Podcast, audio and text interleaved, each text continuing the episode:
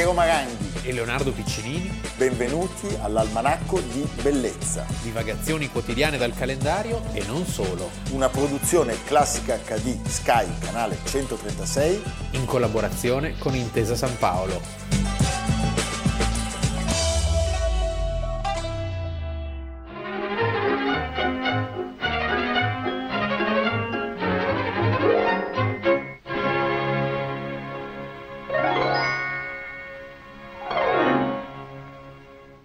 Almanacco di Bellezza, 25 dicembre, buon Natale. Buon Natale Piero, Buon Natale Leonardo. sei felice? Beh, siamo- sono qua con te, anche perché non c'è nessun altro con noi. Anche Amerigo se n'è andato. Oggi abbiamo C'è acceso... il pilota automatico? No, abbiamo acceso noi le telecamere, infatti Ah. ci saranno delle immagini un po'. Con noi oggi, 25 dicembre, c'è un personaggio straordinario che è un personaggio del Natale, perché è un personaggio che fa sorridere, fa riflettere, piace molto ai bambini. È un bambino lui stesso. L'avete visto, avete capito, stiamo parlando di Charlie Chaplin e Charlie Chaplin decide di lasciare questo mondo il 25 di dicembre, il giorno di Natale, nel 1977 Mi ricordo che una volta c'era una sorta di derby tra Chapliniani e, e, chi- e Chitoniani. Chitoniani, noi siamo Chapliniani, Io assolutamente. Pur avendo un grande... inglese, c'è tutto uno humor. Poi Charlie Chaplin è riuscito a sfidare il suono col muto. Col muto. L'altro ne è stato sopraffatto. Sì. E quando ha deciso di usare il suono ha fatto il grande dittatore. Eh, sì, Quindi, sì, sì, dire, sì, sì, sì, Cioè, sì. Bravo, bravo. Non che non fosse capace, No, no. quando è arrivato ha dato Eh. una lezione a tutti. Certo. eh? Lui si spegne nel sonno nella sua villa sul lago di Ginevra. Aveve. A Vevey, capisci? Eh? Dove vi- parabola Beh, una storia dai bassi fondi di Londra. dai bassi fondi di. Londra ai bassi fondi della- del moralismo americano Sì. a Vevey. E Perché anche lì di bassi fondi ce ne sono. Il moralismo Svizzera, svizzero. beh, eh, i, mo- i calvinisti. Eh sì.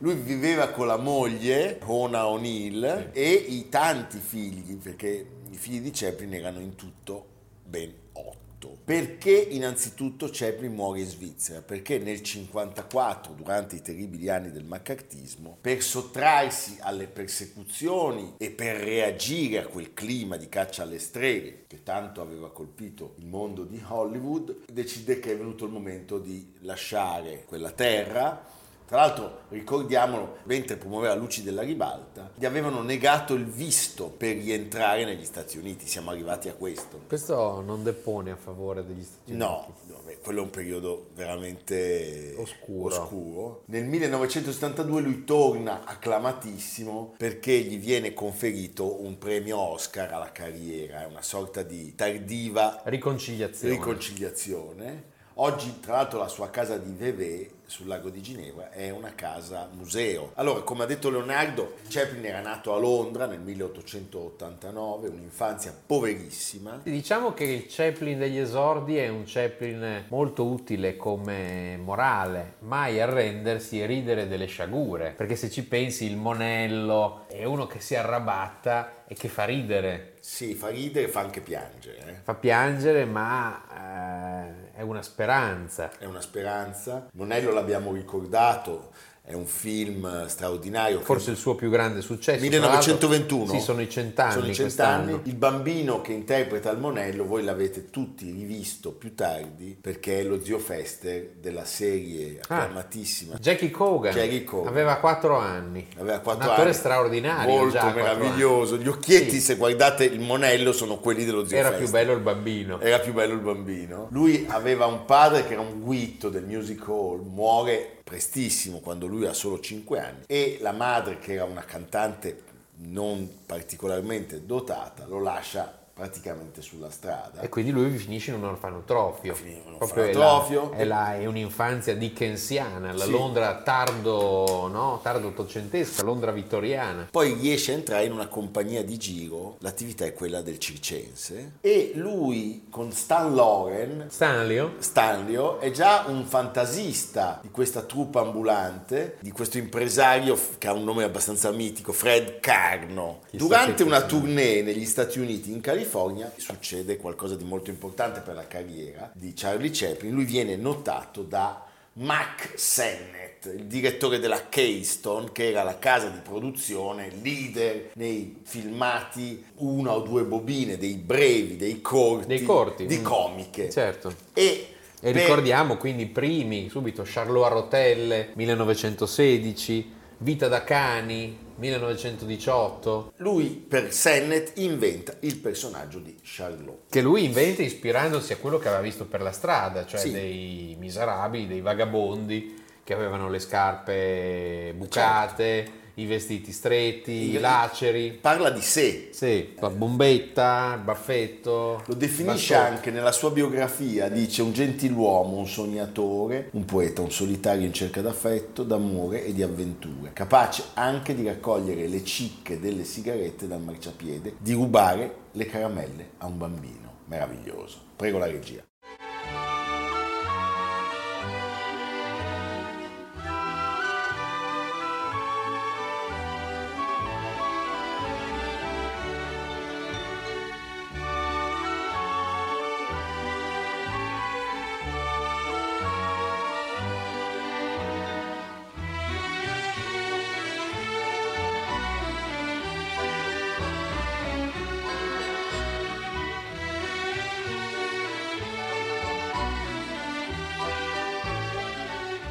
Dalla dodicesima comica, Charlot, garzone di caffè 1914, inizia a essere anche il regista di se stesso, perfeziona gradualmente il suo personaggio, arricchendolo di molte note polemiche contro la società, che a suo modo di vedere è, è pronta a schiacciare eh, gli uomini liberi. Il peso eh, di questa ipocrisia, sia in Inghilterra e poi in America, lo porta a individuare come grande nemico, c'è una figura perfetta che è quella del poliziotto. È vero. Eh? Il poliziotto è Corpulento. corpulento. e in questi anni lui inizia anche un- una, una sorta di pellegrinaggio nelle- attraverso le grandi case produttive del, del periodo, dalla Keystone passa alla Mutual e poi alla First National e via via guadagna sempre di più un'autonomia creativa e una crescita artistica e a un certo punto c'è il grande balzo. 1919 lui fonda con i tre più grandi personaggi della storia del cinema di quel periodo, Leonardo ricordiamo, Mary Pickford, David Griffith e Douglas Fairbanks. la United Artists, Sì.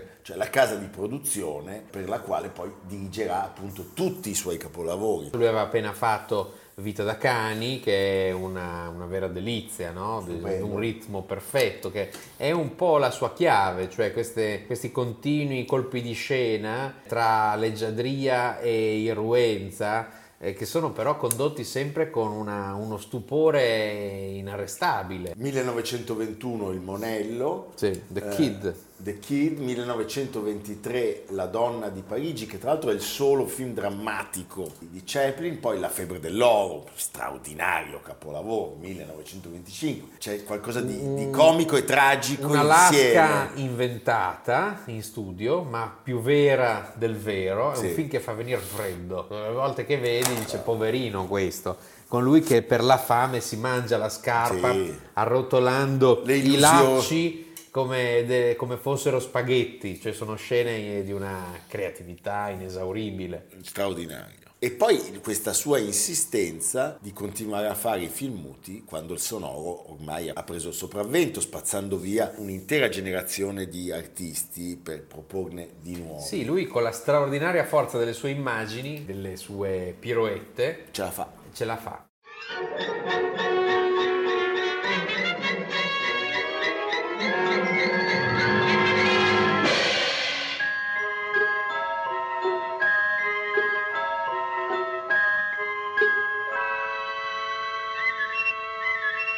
Abbiamo visto tempi moderni, probabilmente è questo uno dei momenti in cui si incomincia a rompere l'idillio con gli Stati Uniti, che è qualcosa che inizia molto prima degli anni del, del maccartismo. La sua denuncia è profetica, lo sfruttamento della meccanizzazione come lo E rappresenta d'altra lui. parte veniva dall'East End, cioè queste cose le aveva ben, ben chiare. di Sidi che forse passano anche attraverso il primo film in cui si parla, che è Il grande dittatore. Il grande dittatore che ha un successo talmente ampio da far identificare Chaplin con Hitler e Hitler con Chaplin, Sì, sì. cioè non si capisce più Non la parodia, più. fa ridere a crepapelle. Meraviglioso. Anche perché lo fa subito, lo fa all'inizio, lo fa prima ancora di Con la figura di Mussolini che viene messa in Napoleone. ridicolo totale. Nel dopoguerra arriva Monsieur Verdoux, ispirato a- al serial killer Landru di cui abbiamo parlato in passato. Ci sono altri film meno riusciti, Luci della ribalta, Un re a New York e La contessa di Hong Kong con la nostra splendida Sofia Loren e Marlon, Marlon Brando, Brando. 1966. Da poco si è scoperto che il film poteva essere il penultimo, perché la Cineteca di Bologna, che salutiamo e omaggiamo e Il rispettiamo, grande direttore Gianluca Farinelli. Farinelli, da sempre in prima fila per quanto riguarda la conservazione, il restauro e la ricerca delle opere di tutti i grandi maestri l'altro c'è proprio un di programma. Charlie Chaplin. L'altro la Cineteca ha proprio un programma in questi giorni natalizi dove fa vedere tutti i grandi film che sono stati restaurati quest'anno, quindi Certo. andate a vedere. E loro hanno, hanno pubblicato la sceneggiatura, i disegni preparatori e alcuni provini fotografici di un altro progetto. Un incompiuto. Un incompiuto, The Freak sarebbe stato il titolo, su una ragazza con le ali, una ragazza uccello, che lui incominciò a immaginare alla fine degli anni 60. Questo progetto non si fece perché avevano, come dire, dei timori sulla, sulla sua salute e avrebbe dovuto essere interpretato da sua figlia, Victoria Chaplin, pensa. Chaplin venne anche a Milano, tra l'altro ci fu una... Alla scala, no? alla Scala e ci fu un caso politico molto interessante che dovrebbe farci riflettere, perché Paolo Grassi, consultato dal comune che voleva fosse proiettato un film in sala grande, lui disse no, questo non- noi alla Scala non lo possiamo fare, non lo dobbiamo fare, il teatro è un teatro musicale, un teatro lirico, un teatro dove si possono fare dei concerti, eh, o degli spettacoli di, di danza, naturalmente di opera, eh, ma la proiezione di un film è qualcosa che non dobbiamo fare, un'eccezione che non dobbiamo accettare anche perché potremo snaturare la natura del teatro stesso. Quindi Poi col sen... Pensa. Eh, appunto. eh, e allora ci fu una, una scelta diversa, fu proiettato un suo film, non ricordo esattamente quale, alla piccola scala, e invece Chaplin assistette a una rappresentazione, credo, della Giselle con Carla Fracci.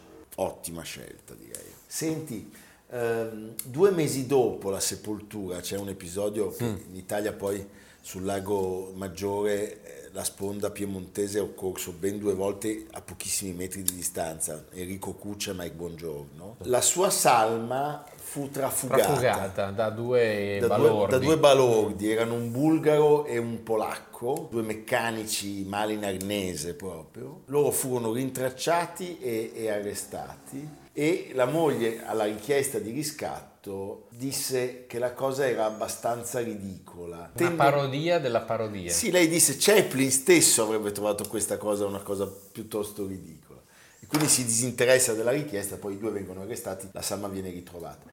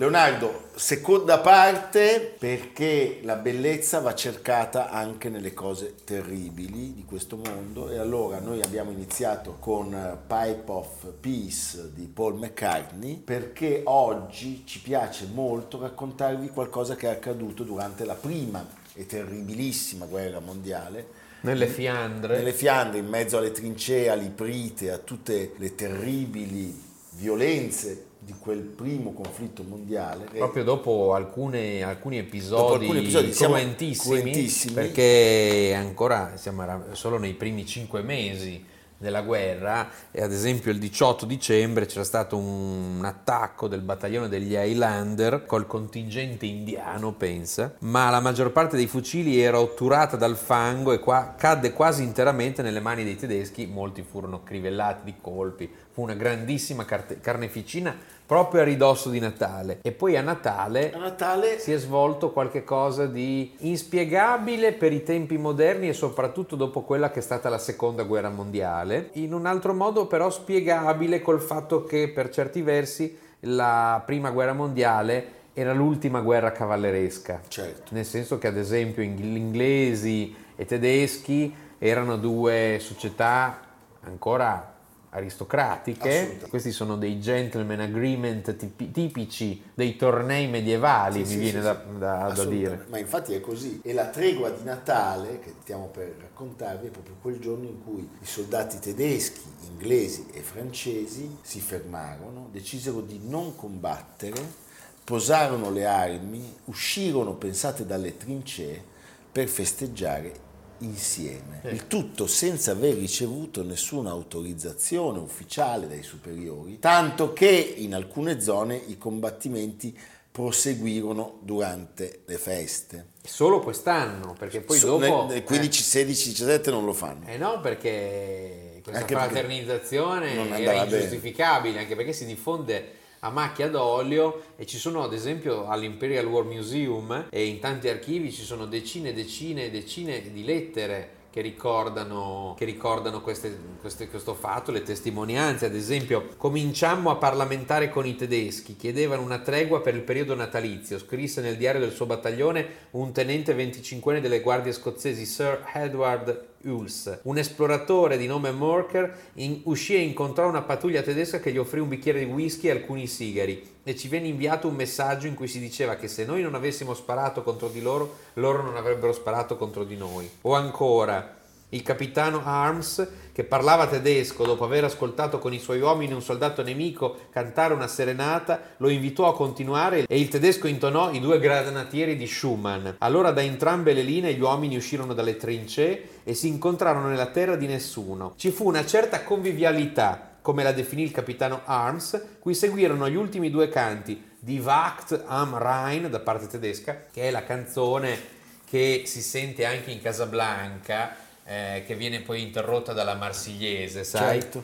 E Christian Wake da parte britannica. Beh, meraviglioso. I canti di Natale. I canti di Natale. Pensate che nello stesso luogo dove avviene questo fatto splendido si era da poco combattuta la battaglia di Ypres, Sì. da, da cui deriva il termine Iprite, tra l'altro. Chiaro. Cioè, una battaglia dove si era definitivamente persa l'illusione di una guerra lampo e, E ci si era impantanati. e ci si era impantanati. Papa Benedetto XV implora il 7 dicembre che i cannoni possano tacere almeno nella notte in cui gli angeli cantano. Quello dell'orribile carneficina. Sì, queste parole rimangono inascoltate, ma gli uomini nelle trincee incominciano a, a pensare cose diverse. Si diffonde ci sono questa, delle storie- questa ci- atmosfera natalizia. Ci sono delle storie pazzesche, se voi prendete il libro che noi citiamo spesso di Martin Gilbert, i soldati inglesi andarono a caccia di lepri insieme ai nemici, altri ancora giocarono una partita di pallone nella terra di nessuno. L'ultima immagine de- che ho davanti agli occhi ricordò due anni dopo Ben's father, è uno dei miei mitraglieri che nella vita civile faceva il barbiere, intento a tagliare i capelli stranamente lunghi di un docile crucco, il quale se ne stava pazientemente inginocchiato per terra mentre la macchinetta gli rappava la nuca. Stupendo. Ma Poi questo circolo virtuoso viene accolto con entusiasmo da tutti i soldati. Gli inglesi offrirono ai tedeschi il loro budino natalizio che fu molto apprezzato. Però, non appena fu informato che i soldati fraternizzavano, Sir John French, questo è un personaggio molto interessante, tragicamente interessante, un po' il Cadorna inglese, John Denton Pinkston French, Diciamo che il badoglio. che verrà sostituito nel dicembre del 15 perché mandava gli soldati all'assalto in carneficina incredibile e non appena fu informato che i soldati fraternizzavano Sir John French diede immediatamente ordine di vietare qualsiasi altra manifestazione del genere e impose agli ufficiali il rispetto più scrupoloso dell'ordine il che provocò non pochi problemi. Anche i giornali di fatto ignorarono la cosa, Eh, non si certo. poteva raccontare. Poi dopo un po' di giorni, i primi di gennaio, qualcuno incominciò a pubblicare le fotografie che erano state spedite ai parenti dove si vedevano fraternizzare i soldati delle due opposte fazioni. Il miracolo del Natale del 1914 crediamo sia un bellissimo regalo di Natale.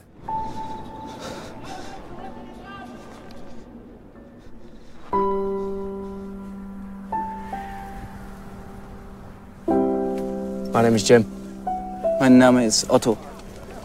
Pleased to meet you, Otto. Freut mich. Rose, she's called. Um, schön. Um, schön. Leonardo, lo ricordiamo, le puntate sono disponibili anche in podcast su Spotify, Apple Podcast e Google Podcast di Intesa San Paolo On Air, cercando Almanacco di Bellezza, o sul sito gruppo intesasanpaolo.com. C'è in libreria, oggi non lo potete comprare perché sono chiuse, ma da domani alcune già riaprono il giorno di Santo Stefano e poi il 27 Poi c'è la borsa nera anche. C'è la borsa nera, il libro, splendido libro, grazie a Leonardo. Io ho cercato in tutti i modi di rovinarlo, ma non ci sono riuscito. No. Grazie a Leonardo, grazie a Giuseppe Ragazzini e alle sue illustrazioni che sono splendide e alla prefazione. Di Stefano Lucchini, Di Stefano che solo Lucchini. quella prefazione vale la pena. Ma vale la pena, vale l'acquisto. Sì. Senti, e noi dove andiamo Leonardo? Oggi è il giorno di Natale, eh? A Firenze la natività ho scelto quella di Beato Angelico nel eh, convento di San Marco. Beato Angelico al secolo Guido di Piero che entra come domenicano in monastero diventa fra Giovanni da Fiesole. Siamo negli anni 40 del 400, lui è l'artista più importante, il più importante pittore di Firenze e abbandonerà poi il monastero per andare a Roma a lavorare per il Papa e quindi verrà continuata la sua opera dai collaboratori. Anche questa natività non è chiaro se sia del tutto sua, lui comunque è l'ideatore del ciclo. Ogni cella ha un affresco di Beato Angelico. C'è la natività, c'è il bue e l'asino. Bue e l'asino. c'è la Santa Caterina, Caterina. e il tuo santo preferito, San Pietro Martire. Quello siamo in un monastero dei catari. Quello dei quello catari. ammazzato dai Quello catari. dei catari. È quello che ci lascia in testa che mi piace da pazzi. L'altro protagonista di San Marco a Firenze è Girolamo Savonarola, ci sono molte novità, le celle hanno una nuova illuminazione, la bellissima annunciazione, c'è tutto, insomma andate a visitare il convento. Ferrarese Savonarola? Sì, Ferrarese, sì. Personaggi ferraresi bisogna stare attenti. eh. Eh. È il bugnato di Palazzo dei Diamanti. Che tu- Eh, che dsh, prendono delle botte sul bugnato. Beh, buon Natale davvero a tutti con grande cuore. Evviva, Evviva. viva il Natale. Gioite, gioite, Gesù è nato e tanti auguri all'amministratore. Delegato. Va bene, auguri. Auguri.